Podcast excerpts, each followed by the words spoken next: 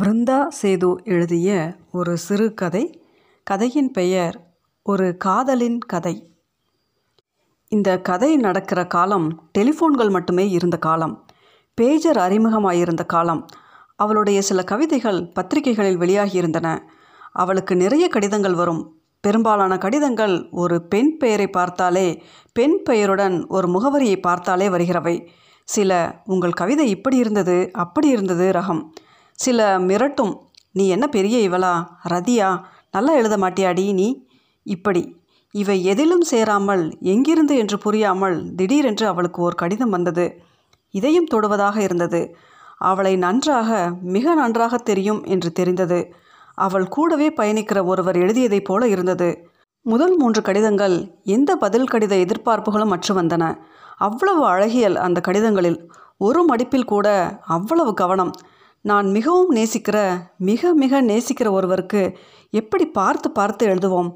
ஓர் அடித்தல் இல்லாமல் திருத்தம் இல்லாமல் சிறு சிறு ஓவியங்களை குவியலாக்கி எழுதினது போல தனி கவனத்துடன் இவள் மேல் பிரத்யோக அன்பு கொண்டு அவை எழுதப்பட்டிருந்தன. சில சமயம் சிற்சில கோட்டோவியங்களும் வரும். சில சமயம் புகைப்படங்கள். மிக அழகாக ஒளியும் இருளும் கைகோர்த்த புகைப்படங்கள்.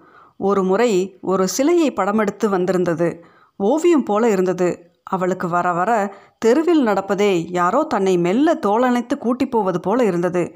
யாரோ தன்னோடு சதா இருபத்தி நாலு மணி நேரம் உடன் இருப்பதாக அந்த யாரோ தனக்கே தனக்கென சிந்திப்பதாக தன்னை மட்டுமே சிந்திப்பதாக இந்த கற்பனை அவளுள் ஒரு குளுமையான சந்தோஷத்தை கொடுத்தது. பிறகு ஒரு நாள் கடிதம் அவனது முகவரியுடன் வந்தது. அவன் பெயரை கையெழுத்திட்டிருந்தான். இனியும் தாங்க முடியாது என்கிற ஒரு கணத்தில் பதில் எழுத தீர்மானித்தாள். இதற்குள் அவன் இன்னும் நாலைந்து கடிதங்கள் எழுதியிருந்தான். அவ்வளவு பிரியத்தை கொட்டியிருந்தான். ஒரு தகப்பனைப் போல நண்பனைப் போல காதலனைப் போல கண்ணாமூச்சி விளையாட்டின் புதிர் புரியாமல் அவளும் விளையாடத் தொடங்கினாள். அவள் ரொம்ப சம்பிரதாயமாக எப்படி முகவரி கிடைத்தது? என்று கேட்டு எழுதியிருந்தாள். அவன் சொன்னான் வானத்திலிருந்து என்று. சிரிப்பாய் இருந்தது. கவிதை எழுதுகிற தன்னிடமே வா என்று நினைத்து கொண்டாள். மேகங்கள் நலமா? என்று கேட்டெழுதினாள். அவளின் சிறிய சுணங்களுக்கும் பெரிதாக வருந்தினான். ஒரு தாய்கோழி தன் சிறகினுள் தன் குஞ்சுகளை பொதிந்து கொள்வதை ஒத்திருந்தது அது. அவன் யாராக இருந்தாலும் அற்புத கலா ரசிகன் அவன் எழுத்து ஓவியம் போல புள்ளி எழுத்துக்களில் புள்ளியை வட்டமாக வரைய அவனிடம் கற்றாள். அவன் எடுத்த புகைப்படங்கள் ஒளி ஓவியமாய் ஒளிர்ந்தன. தனது கவிதைகள் புத்தகமாய் வந்தால் அவனுடைய புகைப்படம்தான் அட்டைப்படமாக வேண்டும் என்றாள். உனக்காக வானத்தையே பரிசீலிப்பேன். இது என்ன? பூ என்றான்.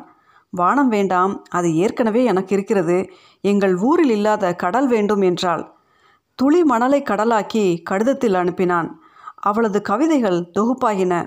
தொகுப்பு அட்டை அவன் ஒளிப்படம் அனுப்பாததால் வெற்று நீளமாய் வெளிவந்தது. அது பற்றி அவளுக்கொன்றும் புகார்கள் இல்லை. கவிதை தொகுப்பு வெளியிடப்பட்டது. அவன் வருவதாக வாக்களித்தான். தன்னை வெளிப்படுத்திக் கொள்வதாகவும் சொன்னான். பெருநகரத்தில் வெளியீட்டு விழா. அவனை அழைத்திருந்தாள். ஆனால் அவன் வரவில்லை. ஏன்? என்றதற்கு அன்று அவள் அணிந்திருந்த சுடிதாரின் நிறத்தை சரியாக சொன்னான். பேசிய நாளை வரை நன்றியுரையை அவள் செருமிக் கொண்டு பேச ஆரம்பித்ததிலிருந்து சொன்னான். அவள் நடையை கிண்டலளித்தான் ஏன் வந்திருந்தும் தன்னை வெளிப்படுத்திக் கொள்ளவில்லை? என்று கோவித்து கொண்டாள். செல்ல சண்டைகள் முறியும் மௌனங்கள் பிறகொரு நீண்ட கடிதம் எல்லாவற்றையும் சமன் செய்தது. அவளுக்கு கதவு திறந்ததும் கடல். ஜன்னல் திறந்து உள்வர பார்க்கும் கடல். சில சமயம் அலைகளின் வீச்சில் மீனாயிருப்பாள். அவனுக்கு பெருநகரத்தில் கனவு பட்டறையில் வேலை. அவனது மேசையில் டம்ளரில் இருந்த கடல் கொட்டி வாழ்க்கை சிதறியது.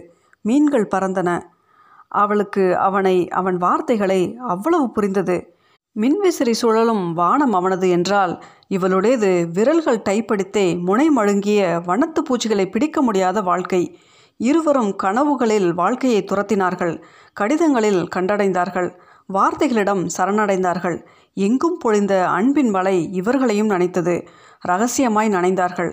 தன்னுள் கனன்று குளிர்காய்ந்தார்கள் ஒரு நாள் வார்த்தைகள் தீப்பற்றி எறிய நீ வேண்டும் என்றான். இந்தா நீ பிடித்துக்கொள் என் சுண்டு விரல் என்று வரைந்து அனுப்பினாள். சுடராயிருந்தது. காடென பற்றி எறிந்தது காதலிப்பதாக சொன்னான். தானும் என்றாள். நிஜத்திலும் தான் பற்றி எறிவதைக் கண்டாள் அவன் தனக்கே வேண்டுமென்றாள் திருமணம் செய்ய விரும்புவதை சொன்னாள் முதல் காதல் முதல் விருப்பம் நீண்ட மௌனம் வெகு நீண்ட மௌனங்கள் சில வரிகளில் காரணங்கள் வந்தன. அவன் அவளை விட மிக மூத்தவன் என்றொரு காரணம். அவன் வாழ்க்கைக்கே போராடுகிறான் என்றொரு காரணம். பார்க்காமல் காதலிக்க முடியும். திருமணத்திற்கு சந்திப்புகள் நிகழ்ந்திருக்க வேண்டும் என்ற ஏழு காரணங்கள். மிக கடைசியாக அவனுக்கு ஏற்கனவே திருமணம் நிச்சயிக்கப்பட்டிருப்பதாகவும் அது அவனது பால்ய காதலி என்றும் மிக சில நாட்களில் திருமணம் என்றும் சொல்லியிருந்தான். அது அவனுடைய பிறந்த தினம். அவனுக்கென ஓர் ஓவியம் வரைந்தாள். அவள் அவனது பேஜர் நம்பர் தவிர எதுவும் அறியாள்.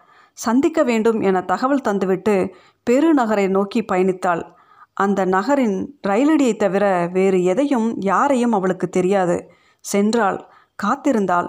காலையிலிருந்து இரவு வரை இரவு முழுக்க அவன் வரவில்லை. வந்திருந்தாலும் அவனை அவளுக்கு தெரிந்திருக்காது. அவளை நோக்கி வருவதும் விட்டு செல்வதுமாக ரயில்கள். அவள் அன்று இறந்திருந்தால் ஒரு கதை இருந்திருந்தால் இன்னொரு கதை.